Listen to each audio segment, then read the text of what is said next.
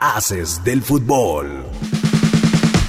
La selección mexicana sufrió un empate contra Camerún, previo a enfrentar a Estados Unidos en la Liga de Naciones. En el duelo, la selección de Camerún se fue arriba en el marcador al minuto 37 y 61, mientras que México lograría los goles del empate luego de ir abajo en ambas ocasiones. Ante esto, la selección no genera confianza previo a enfrentar a Estados Unidos en la semifinal de la Liga de Naciones y posterior a ello enfrentar la fase de grupos de la Copa Oro, donde enfrentará a Honduras, Haití y a Qatar.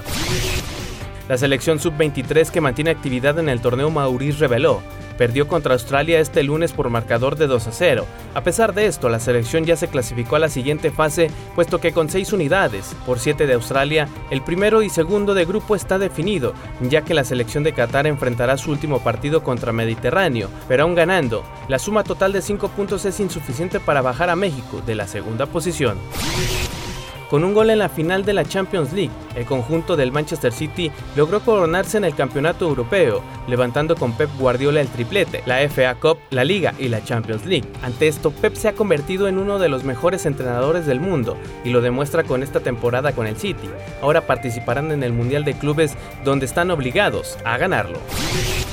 Irene Aldana no pudo vencer a la brasileña Amanda Nunes y con esto se rompe la hegemonía de los mexicanos en la UFC de momento. Ante un combate donde Nunes dominó de principio a fin, Irene no pudo vencerla, a pesar de llegar como favorita para obtener el cuarto cinturón para los peleadores mexicanos en la UFC, por lo que ahora la mexicana tendrá que prepararse y volver a la senda del triunfo para volver a buscar la oportunidad para pelear por el cinturón.